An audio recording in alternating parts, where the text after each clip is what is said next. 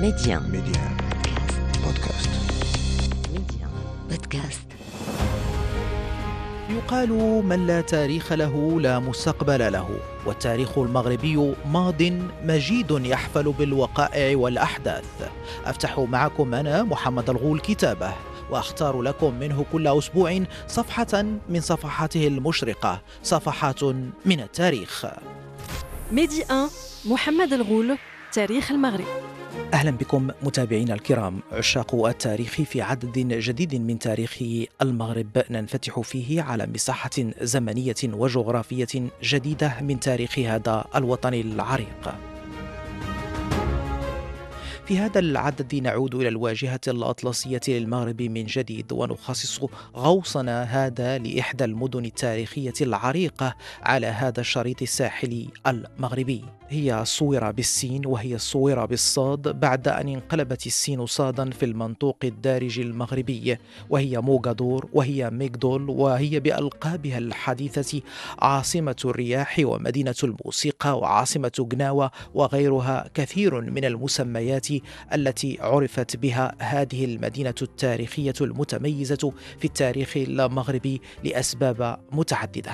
فهذه المدينة تعد نموذجا حديثا للعمارة المغربية التي امتزج فيها الطراز الأوروبي بالأندلسي بالمغربي لينتج هذا النموذج المتميز كما أن الصويرة تعد من المدن المغربية التي بنيت وفق مخطط عمراني محدد قبل أن يقطنها سكانها وليس العكس الساكنة قبل المدينة. وطبعا هنا نتحدث عن المدينة التاريخية الحديثة نسبيا. أما التاريخ القديم فيحتفظ بذكر للمدينة منذ الزمن الفينيقي ويقال أنه كذلك الإغريقي والروماني ولكنه بالتأكيد قبل ذلك وهذا في التاريخ الآمازيغي. ويعتقد أن صويرة هي ضمن المرافئ التي زارها البحار القرطاجي الأسطوري حانون الملك والقائد العسكري والبحار المستكشف الذي قاد رحلة استكشافية بحرية في العام 465 قبل الميلاد على متن أسطول. ويعتقد أنه توجه على طول الساحل المتوسطي ثم الأطلسي حتى نحو خليج غينيا للاستكشاف وكذا ممارسة وتوسيع مجال التجارة البحرية الفينيقية القرطاجية. الصويرة كميناء ومدينة ارتبطت بشكل كبير بالتجارة حتى في زمنها التاريخي المعاصر. في هذا الإطار يقول دانيال شروتر في كتابه تجار الصويرة المجتمع الحضاري والإمبريالية في جنوب غرب المغرب وعربه خالد بن صغير يقول كانت الصويرة أكثر مراسي المغرب نشاطا في سبعينيات القرن الثامن عشر حتى سبعينيات القرن التاسع عشر. حتى ينتقل القول وكانت الصويرة أهم مراسي المغرب خلال قرن كامل وكانت منفذا بحريا إلى أوروبا يحتل موضعا خلفيا منعزلا إذا قورنت بمراسي الحواضر التي تزايدت أهميتها إبان الفترة الاستعمارية وتظل الصويرة مجرد مدينة صغيرة تقع في منطقة تكاد تكون قاحلة وكان التوسع الذي شهدته مراس بحرية أخرى في الشرق الأوسط مثيرا خلال الحقبة نفسها كما هو حال بيروت والإسكندرية. فقد ارتفع عدد سكان بيروت من ستة آلاف نسمة إلى 120 ألفا في القرن التاسع عشر. وعند بداية القرن التاسع عشر بلغت ساكنة الإسكندرية إلى عشرة آلاف نسمة. وفي أواسط الخمسينيات خمسينيات القرن التاسع عشر ارتفع عدد سكان المدينة نفسها إلى 150 ألف نسمة. وكلما تعززت المصالح التجارية الأوروبية في مكان ما تحولت المدن المراسي إلى مراكز تجارية شديدة الأهمية غير أن ارتفاع ساكنة الصويرة من عشرة آلاف نسمة إلى ثمانية عشر ألفا يبدو أقل أهمية من الارتفاع الذي شهدته ساكنة المرسيين الآخرين سابقي الذكر. ومع ذلك فإن المؤرخين غالبا ما اعتبروا التطور الذي شهدته الصويرة ذات دلالات بالغة الأهمية في تاريخ المغرب الحديث. فقد ذهب عبد الله العروي إلى اعتبار سيدي محمد بن عبد الله الذي أسس الصويرة صانعا حقيقيا للمغرب الحديث الذي طالما تحدثت عنه كتابات عديدة في القرنين الثامن عشر والتاسع عشر. ويرى العروي أن تأسيس الصويرة جعل الرسوم الجمركية على التجارة الخارجية مصدرا لمداخيل الدولة ومن ثم أصبح ازدهار الدولة المغربية ووجودها مرتبطين بنشاط يهيمن عليه الأجانب. انتهى حتى هنا نقلنا عن كتاب دانيال شرودر في كتابه تجار الصويرة المجتمع الحضري والإمبريالية في جنوب غرب المغرب.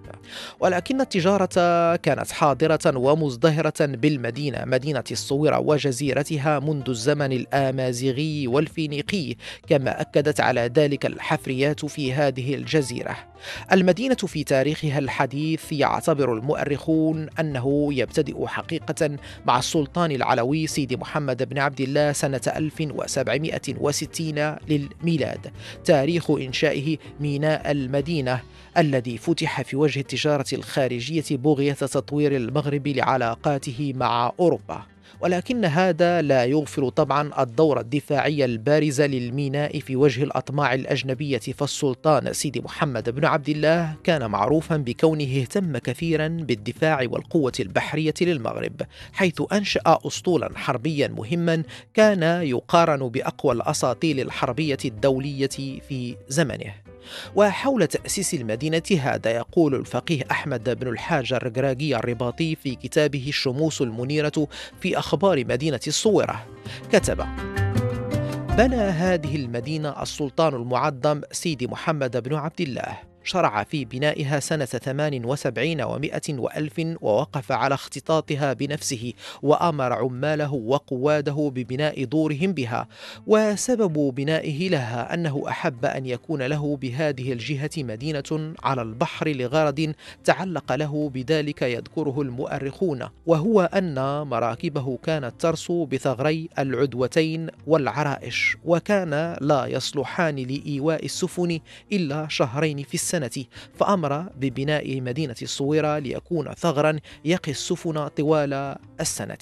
وأحاطه بالأسوار والمدافع وشحن حصونه بالمقاتلة وعلى هذا اقتصر العلامة فريد وجدي في دائرة معارفه وزاد المؤرخ العلامة صاحب الاستقصاء لأخبار دول المغرب الأقصى سببا آخر بعد حكايته للسبب الأول وهو أنه بناها لإبطال مرسى آجادير لأن الثوار بسوس كانوا يتعاطون وسق السلع من مرسى آجادير ويستبدون بأعشارها زيادة على مخالفة الأوامر المخزنية. فبنى السلطان مدينة الصويرة لإبطال مرسى آجادير المذكورة وأتقن وضعها وتأنق في بنائها. ولما تم أمرها جلب إليها النصارى بقصد التجارة وأسقط عنها وظيف الأعشار ترغيبا لهم فيها فهرعوا إليها وعمرت في الحين واستمر الترخيص لهم فيها مدة سنتين. انتهى هنا نقلنا عن كتاب الفقيه أحمد بن الحاج الرقراقي الرباطي كتابه الشموس المنيرة في أخبار مدينة الصويرة. وحول أهمية المدينة يقول دانيال شروتر في كتابه تجار الصويرة المجتمع الحضري والإمبريالية في جنوب غرب المغرب ومن ثم فإن أهمية الصويرة لم تكن تكمن في اعتماد المخزن على الواجبات الجمركية التي يستخلصها من التجارة الأجنبية والتي كانت مهمة ولكنها لم تكن تشكل المورد المالي الرئيس للدولة وأنها لم تكن تكمن في هذا فحسب بل تكمن أيضا في موقعها موقعها الجيوسياسي في مراقبة جنوب غرب المغرب وكان السلطان يأمل من وراء الدفع بالزعماء القبليين المنشقين من الأثرياء بسوس إلى المساهمة في النشاط التجاري لمرسى الصويرة السلطاني. وحول سبب تسمية المدينة تعددت التفسيرات والشروح وفي هذا السياق يقول الفقيه أحمد بالحاج الرقراقي الرباطي في كتابه الشموس المنيرة في أخبار مدينة الصويرة يقول لما أريد بناء هذه المدينة جعل لها صورة أي خريطة بشكل بنائها ومثال هيئتها والعوام يطلقون على تلك الخريطة وشبهها تصويرة. أي الصورة فكانوا أولا ينتظرون التصويرة للبناء ثم بعد البناء صاروا يقولون هذا البناء موافق للتصويرة وهذا الشارع موافق للتصويرة وهكذا ثم حذفوا التاء وصاروا يقولون الصويرة. وبقي ذلك الاسم علما عليها إلى الآن. هكذا يقول بعض أهالي الصويرة ورأيت في تقييد لبعض المعاصرين في التعريف بقبيلة حاحة أن السلطان أبا العباس أحمد المنصور السعدي المعروف بالذهبي جلب غرس السكر لأرض حاحة.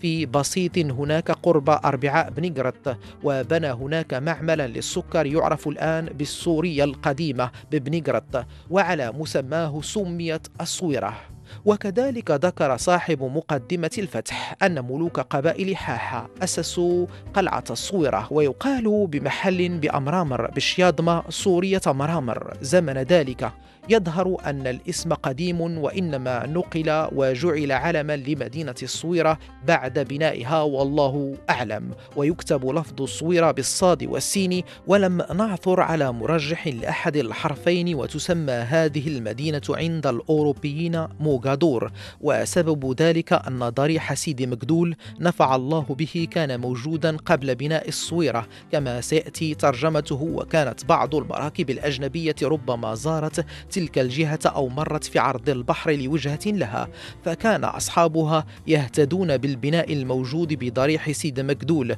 للوصول إلى تلك الجهة فيقولون مكدول بضم الميم وفتح الكاف المعقودة ولام في آخره ثم قلبوا اللام راء فصارت موغادور وبذلك تعرف عند الأوروبيين.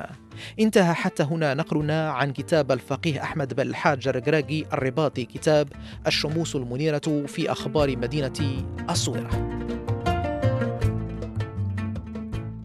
وللمزيد حول تاريخ بناء ونشأة هذه المدينة مدينة الصويرة. نواصل مع ضيفنا الأستاذ عدنان بن صالح الباحث في التاريخ سلك الدكتوراه مختبر شمال المغرب وعلاقاته بحضارات الحوض المتوسطي.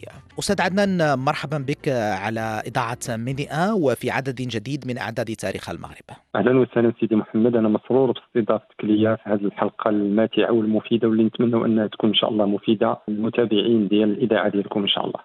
وذلك ما نتمناه أستاذ عدنان فتاريخ المغرب تاريخ عريق وغني وذو دلالات كثيرة ويستحق منا الكثير من الاهتمام. اليوم نتحدث عن جزء من هذا التاريخ جزء نتحدث عنه آه، زمنيا وكذلك جغرافيا. الأمر يتعلق بتاريخ مدينة لعبت أدوارا مهمة في التاريخ المغربي خاصة المعاصر. الأمر يتعلق بمدينة الصويرة مع اختلاف المسميات وقد نتوقف عند ذلك. آه، أستاذ عدنان إذا آه، شئت قد نبدأ من البداية. آه، نشأة هذه المدينة. الكثيرون يعتبرون بأن نشأة المدينة تاريخيا ترتبط بالسلطان العلوي سيدنا محمد عبد الله. ولكن هناك من يعتبر أن المدينة كنواة بشرية إنسانية كانت موجودة قبل ذلك ويعيدونها إلى الفينيقيين وربما حتى الرومان ويقولون بأن هناك أدلة تاريخية على ذلك. أستاذ عدنان هل البداية حديثة معاصرة دعت إليها حاجة سياسية وجيوسياسية وعسكرية واقتصادية للمغرب أم أن المدينة آه، تاريخها آه، قديم أستاذ عدنان؟ بسم الله الرحمن الرحيم. هي المدينة حقيقة جديرة بأن تخصص لها حلقة ليتعرف عليها السامع هي مدينة خليط من هذا كله الذي ذكرت سيدي محمد. هي مدينة قديمة وحديثة ومتجددة.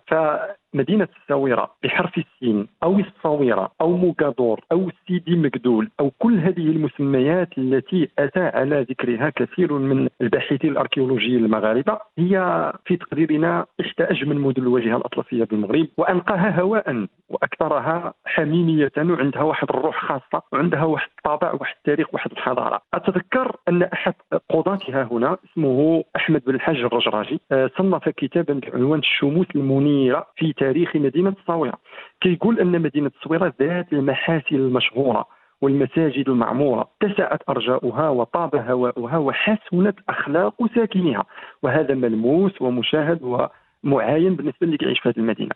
قلت أن هذه المدينة هي تقع في واحد النطاق واحد الإقليم كبير تقدر مساحته بحوالي 1330 كيلومتر مربع اتخذها الفينيقيون فيما بين القرن السابع قبل الميلاد أواسط القرن الثالث قبل الميلاد اتخذوها محطة تجارية موسمية وليست مدينة محتلة. يعني لم يكونوا مستقرين. لا لم يكونوا مستقرين بل كانوا مجرد تجار كما تؤكد ذلك الحفريات التي ثبتت هنا في جزيرة موغادور والجزيرة الصغيرة. ولما كنتحدثوا على الوجود الفينيقي فإحنا كنتحدثوا على الوجود ديالو في الجزر. في اللسان الصخري وليس في البر اللي هو اليوم مدينة حديثة اسسها سيدي محمد الله كما ساتطرق إلى ذلك. اعتبرت هذه المدينة كما قلت هي آخر نقطة وصلها التوسع الفينيقي في العالم القديم وهو توسع ذو طابع تجاري بالاساس. ارتبطت المنطقة في القرن الخامس الهجري كنقصد يعني مع بروز المرابطين بالناس الصوفية ولا سيما من طرف قبائل الرجراجه اللي كانوا من أوائل الناس اللي سلموا طبعا في المغرب وتاسس فيها الرباط المشهور هنا برباط بني شاكر أو رباط شاكر وغدت هذه المنطقة مقترنة بالأولياء وشاركت فعالية في صد الوجود البرغواطي آه، إلى جنب طبعا القوات ديال المرابطين. وذكرتها كتابة العصر الوسيط بحال الإمام البكري وابن سعيد وغيرهم.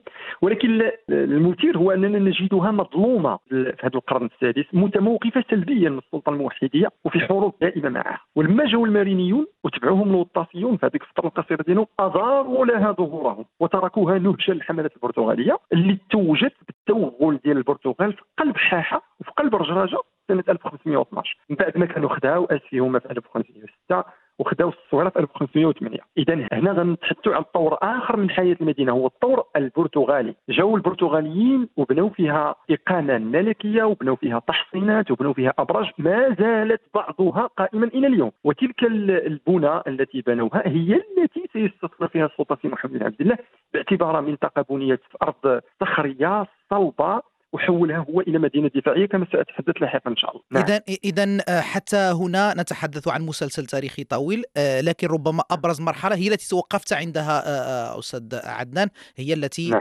ستحول المدينة إلى ربما نعم. نقطة استراتيجية على خارطه الوطن بعد أن أضاف سيدنا محمد عبد الله ونحن عندما نتحدث عن سيدنا محمد عبد الله نتحدث عن سلطان اهتم بالبحر كثيرا وأنشأ اسطولا و دافع عن الثغور ربما آه، نقطة تميز السلطان آه، العلوي سيدنا محمد عبد الله أنه ربما كان أكثر سلاطين المغرب اهتماما بالبحر والأسطول المغربي. من هذا ربما اهتمامه آه، بالصويرة أو موغادور لأن عندما نتحدث عن الفترة البرتغالية تم تغيير الاسم كذلك أستاذ عدنان نعم, نعم.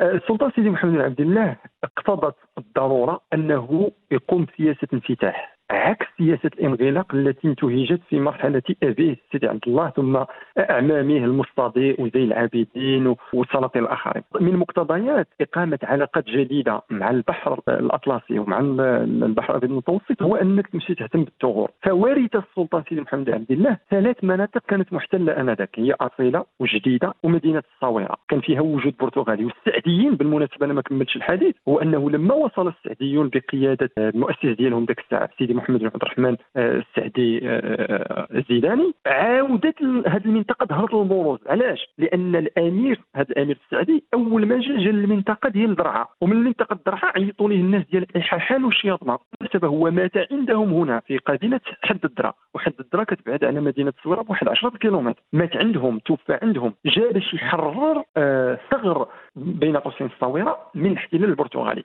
هنا استرجعت الحاحان والشياطمه الوهج ديالها والقوة ديالها وحررت المنطقة ديالها. وأنا سبق أن أعددت عرضا في إحدى الندوات بعنوان الغيرية المتنافرة تصدي قبائل الشياطمه والاحاحان للاحتلال البرتغالي والفرنسي. وتحدثت باستفاضة عن نماذج ديال ديال ديال المجابهة. على أي هذه المجابهة لماذا أذكرها؟ لأن هي التي بنت شخصيه الصويري وشخصيه الشياطمي الذي سيستطيع أن ينزل إلى قرب البحر ليحمي هذه هاد هاد المنطقة الواسعة اللي قلت أنا كتقدر ب 6330 كيلومتر. هنا غيأتي السياق ديال تأسيس المرسى المرسى السلطاني. علاش؟ بغاية حصر مجال النفوذ الأجنبي وتحديد حجم المبادلات لتسهيل تحصيل مداخل التجارة الخارجية عن طريق السلطات المقدميه مباشرة. لأن الدولة سيدي محمد ديك كانت متضرره سيدي محمد عبد الله جا لقى المداخل منهوبة الجمارك منهوبة الخيرات كلها كاينة في, في, أكادير. الناس ديال أكادير احاحا ولاو كيستوليو على ديك المداخل ما بقاش المخزن عنده عائد من داك الشيء شنو مشى سيدي محمد عبد الله؟ سد المرصى ديال أكادير فافتتح مرصا سلطانيا جديدا بإشرافه الشخصي فيما بين 1760 1767 لماذا؟ باش يجعلوا مرصى ذو أبعاد دولية. وما تنساش بأن في هذه المرحلة هذه اعترف سيدي محمد عبد الله بالولايات المتحدة الأمريكية. فعلا. نعم. يعني في هذه المرحلة اللي هو نهى فيها تأسيس مدينة جديدة. وبالمناسبه جاب ليها وأنا غنتحدث في هذا الشيء إن شاء الله إلى طالبين الحديث جاب ليها القنصلية الدنماركية والقنصلية البرتغالية والقنصلية الهولندية والقنصلية الإسبانية والقنصليه الفرنسيه وأرسل رسائل شرقا وغربا كيطلب من الناس يجيو يستثمروا في هذه المدينة الجديدة. اذا هو أنا كما أشرت بدأها مرسا سلطانيا ليحولها إلى ملتقى حضاري وليحولها إلى عاصمة. غتاخذ الثقل اللي كاين اليوم عند مدينة طنجة واللي كان في الأربعينات والخمسينات والستينات عند مدينة الدار البيضاء. وبالمناسبة راه ما تكسرات الصويره بالقوة ديالها حتى الحرب العالمية الثانية لما تأسس الميناء ديال الدار البيضاء ميناء انفا الكبير ثم ميناء آه، بورليوطي هذاك المعروف في القنيطرة. في القنيطرة اذا مع نعم. مع الحماية الفرنسية. نعم مع الحماية الفرنسية. قلت بأن ارتبط حضور الشياضمه واحاحا بتأسيس وتوسيع مدينة الصويره وترقوا الرجالات ديالهم. كثير من المناصب العسكرية والسياسية والتجارية والاقتصادية مثلا من العائلات الكبيره ال اوبيه الانفلاس أو إنفلاس أسرة ايت عدي أسرة الايكيدير أسرة الاغناج هذه اللي ما كيعرفوش عليها المغاربة حتى شي حاجة. وهادو ناس بقاو مستمرين من عهد السلطان سيدي محمد عبد الله إلى حين توغل القوات المسلحة الفرنسية.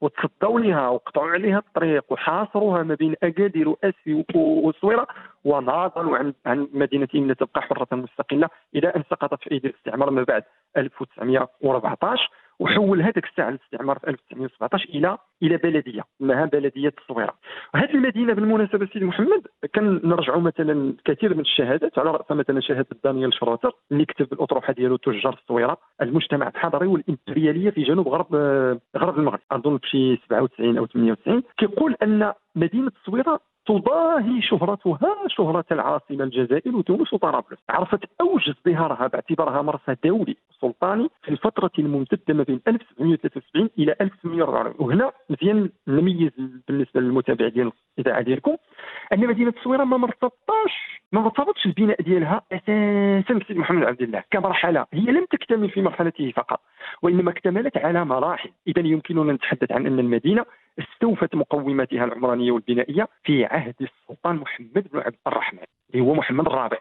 إذا من عهد محمد بن عبد الله مرورا باليزيد واليزيد ما كان عنده حتى شي دور لأنه حكم عامين ومات مولى سليمان اللي حكم تقريبا 30 سنة المولى عبد الرحمن بن هشام ثم سيدي محمد بن عبد الرحمن. وبالمناسبة محمد بن عبد الرحمن راه كان هو الخليفة ديال مولاي سليمان هنا في الصويره كان خليفة عليه أربع سنين وأقام فيها منشآت ووسع قصبتها كما سيأتي بيانه إن شاء الله فاش يتقدم بنا النقاش. اذا حتى أختم هذه الإطلالة التاريخية قلت في 1917 اتخذها الاستعمار آه، بلدية وبقيت كذلك حتى بعد الاستقلال. تحسب على إقليم آسفي. يعني ملي خدينا الاستقلال ديالنا بحقوها هي بآسفي. علما أن الإقليم ديالها إقليم ضخم ولم تستقل بإقليمها إلا سنة 1974 وش أكدته آه، معلمات المغرب. وما تزال إلى اليوم تحمل بصمتها باعتبارها حاضرة من أعظم الحواضر.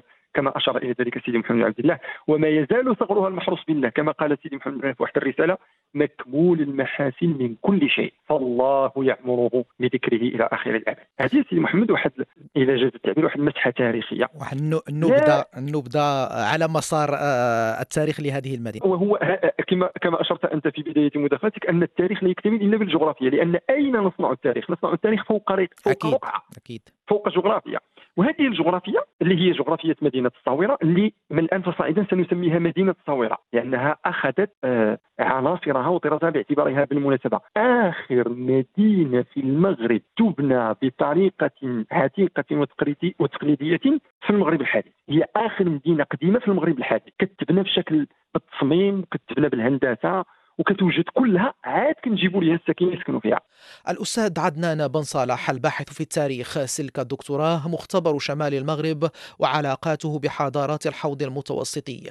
شكرا جزيلا لك على كل هذه المعطيات التاريخية القيمة ونواصل معك في المزيد في العدد المقبل من تاريخ المغرب. متابعينا أذكركم أنه يمكنكم الاستماع وإعادة الاستماع لكل الأعداد السابقة من تاريخ المغرب عبر تحميل تطبيق ميديا بودكاست. إلى اللقاء.